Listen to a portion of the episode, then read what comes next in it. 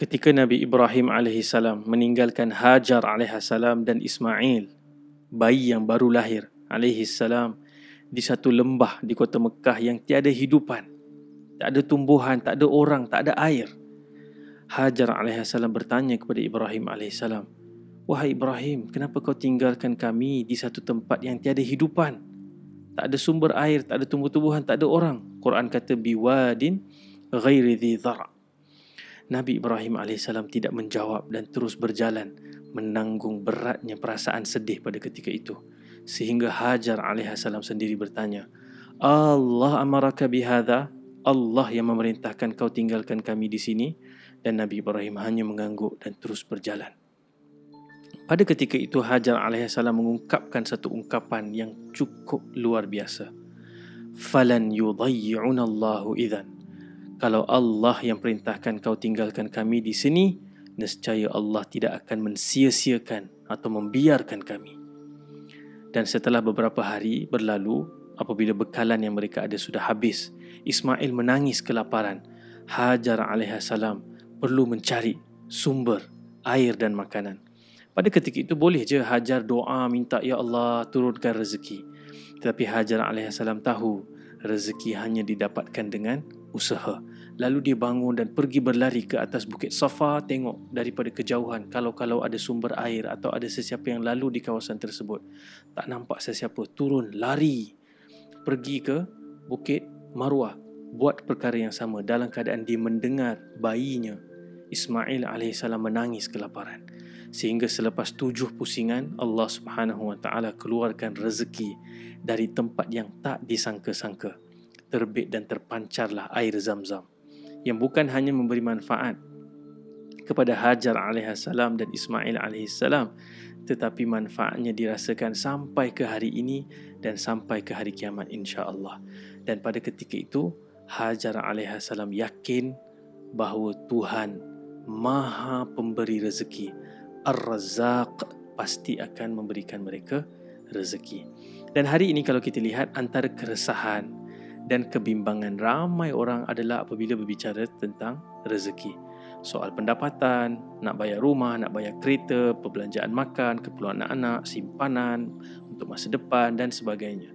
Dia benar memang ada sebahagian yang memang bergelut untuk mencukupkan keperluan asas. Tetapi ramai je yang sebenarnya sudah dikurniakan kecukupan tetapi sentiasa juga rasa resah sebab bila dibanding-bandingkan dengan orang lain dia rasa apa yang dia ada itu sangat sedikit dan tak pernah cukup.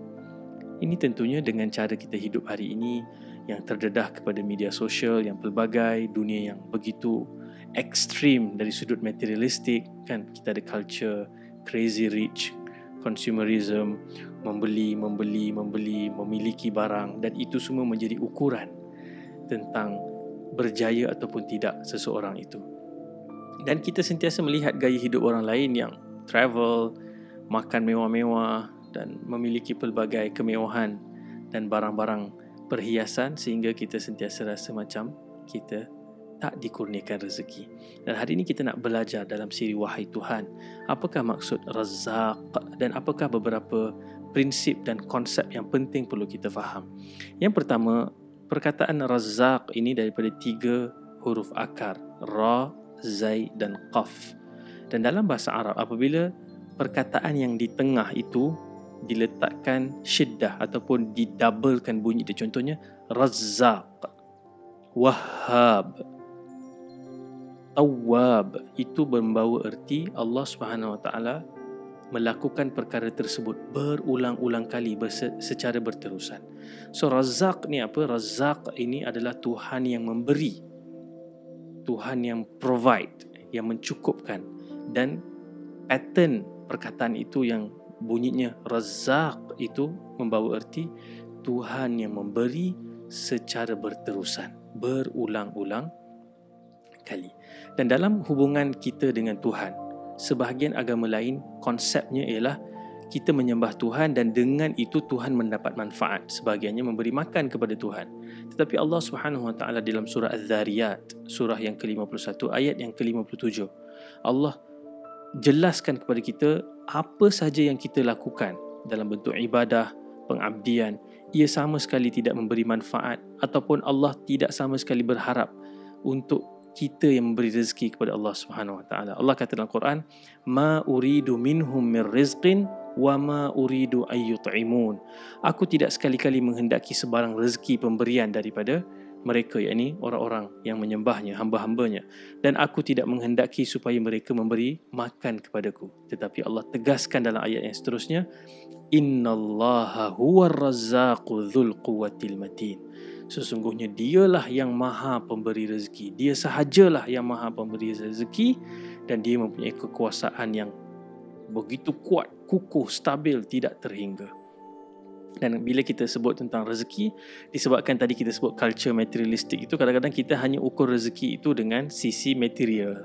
Kalau ada duit ada barang ada aset maka dia adalah orang yang dapat rezeki. Dalam keadaan kita tak sedar sebenarnya paling kurang rezeki ini ada dua dimensi besar.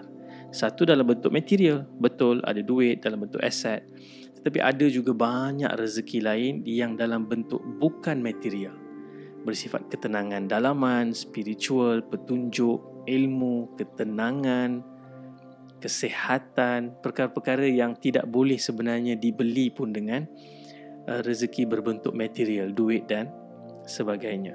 Dan kalau kita lihat seluruh kehidupan ini, semua makhluk mendapatkan rezeki daripada Allah Subhanahu Wa Taala, bukan hanya orang yang beriman.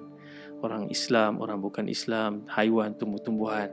Sehingga Allah sebut dalam surah Hud surah yang ke-11 ayat yang ke-6 satu ayat yang penting untuk kita faham iaitu wama min dabbatin fil ardi illa 'ala Allahi rizquha. Tidak ada satu apa pun dari makhluk-makhluknya yang bergerak garis bawahi bergerak. Dabbah fil ard illa 'ala Allahi rizquha. Melainkan Allah yang menjaga rezekinya.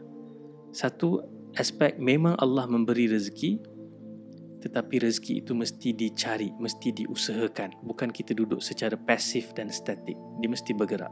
So keyword dia mesti bergerak mencari rezeki. Misalnya dalam kisah Hajar alaihissalam tadi, Hajar alaihissalam bergerak, berusaha mencari.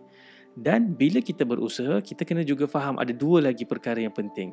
Iaitu ada rezeki yang Allah bagi terkait secara langsung dengan usaha yang kita lakukan. Maksudnya kita minta kerja kat satu tempat, kita sungguh-sungguh buat resume, pergi interview, perform dan kita dapat rezeki kerja di tempat tu. Ada juga rezeki yang tak berkaitan dengan usaha yang tak terkait secara langsung dengan usaha yang kita lakukan. Misalnya kita minta rezeki atau minta kerja di satu tempat mengharapkan rezeki kita di situ, tetapi ada orang yang mungkin refer nama kita kepada tempat lain dan tiba-tiba orang lain panggil dan kita dapat actually rezeki yang jauh lebih baik daripada apa yang kita harapkan. Dan ini sebenarnya bila saya baca, saya teringat pengalaman diri saya sendiri waktu saya baru balik daripada belajar. Waktu tu saya berada dalam keadaan yang sangat memerlukan pekerjaan.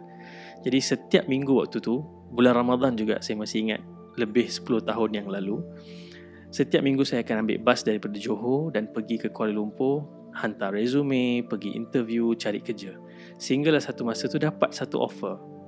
Tetapi bila dapat offer tu tentu waktu awal-awal tu gembira. Tapi bila baca offer letter dan posisi yang ditawarkan tu dia adalah kerja yang berkaitan dengan uh, income yang tidak patuh syariah. Jadi saya yang belajar tentang riba, tentang uh, syariah dan sebagainya, rasa macam Allah. Takkanlah aku nak ambil kerja ni walaupun aku sangat perlukan sekarang pekerjaan. Tapi waktu tu saya walaupun ada rasa ish macam mana nak buat ni, boleh nego lagi tak saya tanya, boleh tak pindahkan saya ke tempat yang department lain dan sebagainya dan mereka sebut tak ada kat sini je ada kekosongan dan ini training program. Tak apa lepas ni kami akan usahakan untuk kamu dapat duduk di tempat yang kamu nak tu. Tapi saya pun fikir-fikir tak apalah. Uh, saya tolak tawaran tu dan bayangkan. Hanya selang beberapa minit selepas itu saya dapat message daripada seorang kawan yang recommend nama saya dekat bos dia bagi tahu kawan ni tengah cari kerja dan bos dia ajak jumpa. Bukan interview session pun dia ajak jumpa dan saya pun terus pergi ke satu lagi office di Kuala Lumpur waktu tu dan sembang-sembang dengan bos tu dan dia tanya beberapa soalan saya jawab dan waktu tu saya balik dan ambil bas petang balik ke uh, Johor. Dan bas tu baru je bergerak. Saya masih ingat betul. Bas tu baru je bergerak keluar daripada terminal Berspadu Selatan tu menuju ke selatan. Uh, kawan saya itu message Lan bos bagi tahu suruh kau cari rumah sewa dekat Kuala Lumpur, dia akan uruskan dan kau dapat kerja ni. Walaupun saya belum officially interview pun dengan HR dan sebagainya. Dan waktu tu saya rasa boleh bayangkanlah betapa gembira luar biasa dan dan apa yang dapat daripada kerja yang saya tak mohon pun itu adalah satu gajinya dua kali ganda. Yang kedua dia bukan training, dia kerja tetap. Dan datang pula dengan benefit-benefit yang saya tak pernah bayangkan. Dan subhanallah waktu itu teringat man taraka syai'an lillah awwadahullahu khairan min. Siapa yang tinggalkan sesuatu kerana Allah, Allah janji dia akan gantikan dengan sesuatu yang jauh lebih lebih baik. Diri saya ini bukanlah contoh ikutan sangat.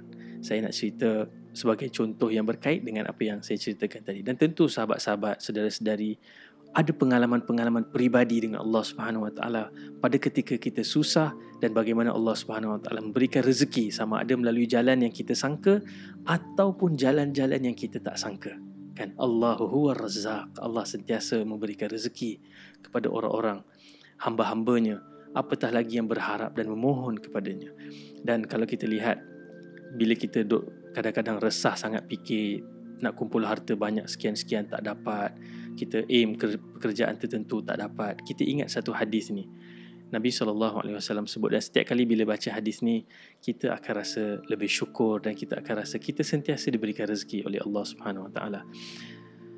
Ini mungkin juga boleh jadi point bagaimana kita nak hidup dengan nama Allah Ar-Razzaq. Nabi SAW sebut dalam satu hadis riwayat Ibn Majah, qala Rasulullah SAW, man asbaha minkum mu'afan fi jasadihi.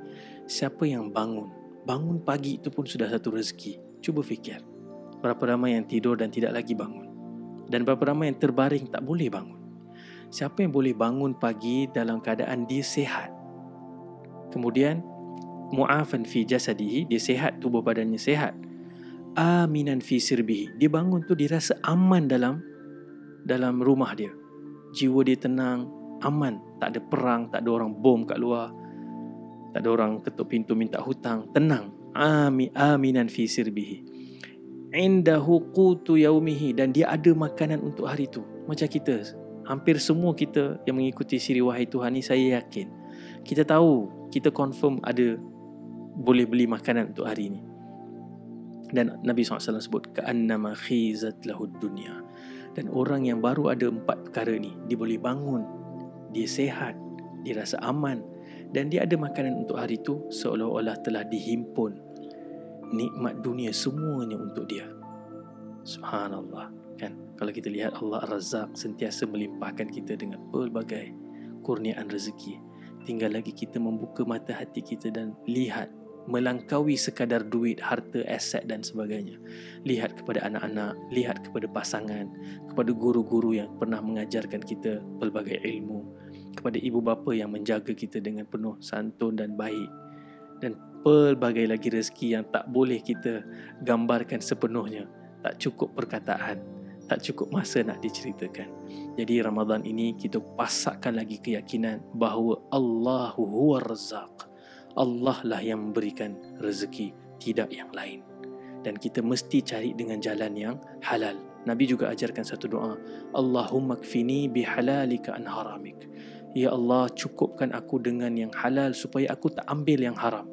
Wa aghnini bi fadlika amman siwa. Dan kayakan aku dengan kelebihan dan fadl kekayaan yang ada di sisi kau dan kaya itu bukan hanya kaya material kaya jiwa berapa ramai yang kelihatan sederhana tapi jiwanya kaya dengan rasa kecukupan dan redha itulah nikmat hidup yang tak terbanding dan tak ternilai nikmatnya moga-moga Allah Taala golongkan kita dalam golongan yang benar-benar memahami dan merasai Tuhan Ar-Razzaq yang sentiasa melimpahkan rezeki dalam kehidupan kita. Sekian. Assalamualaikum warahmatullahi wabarakatuh.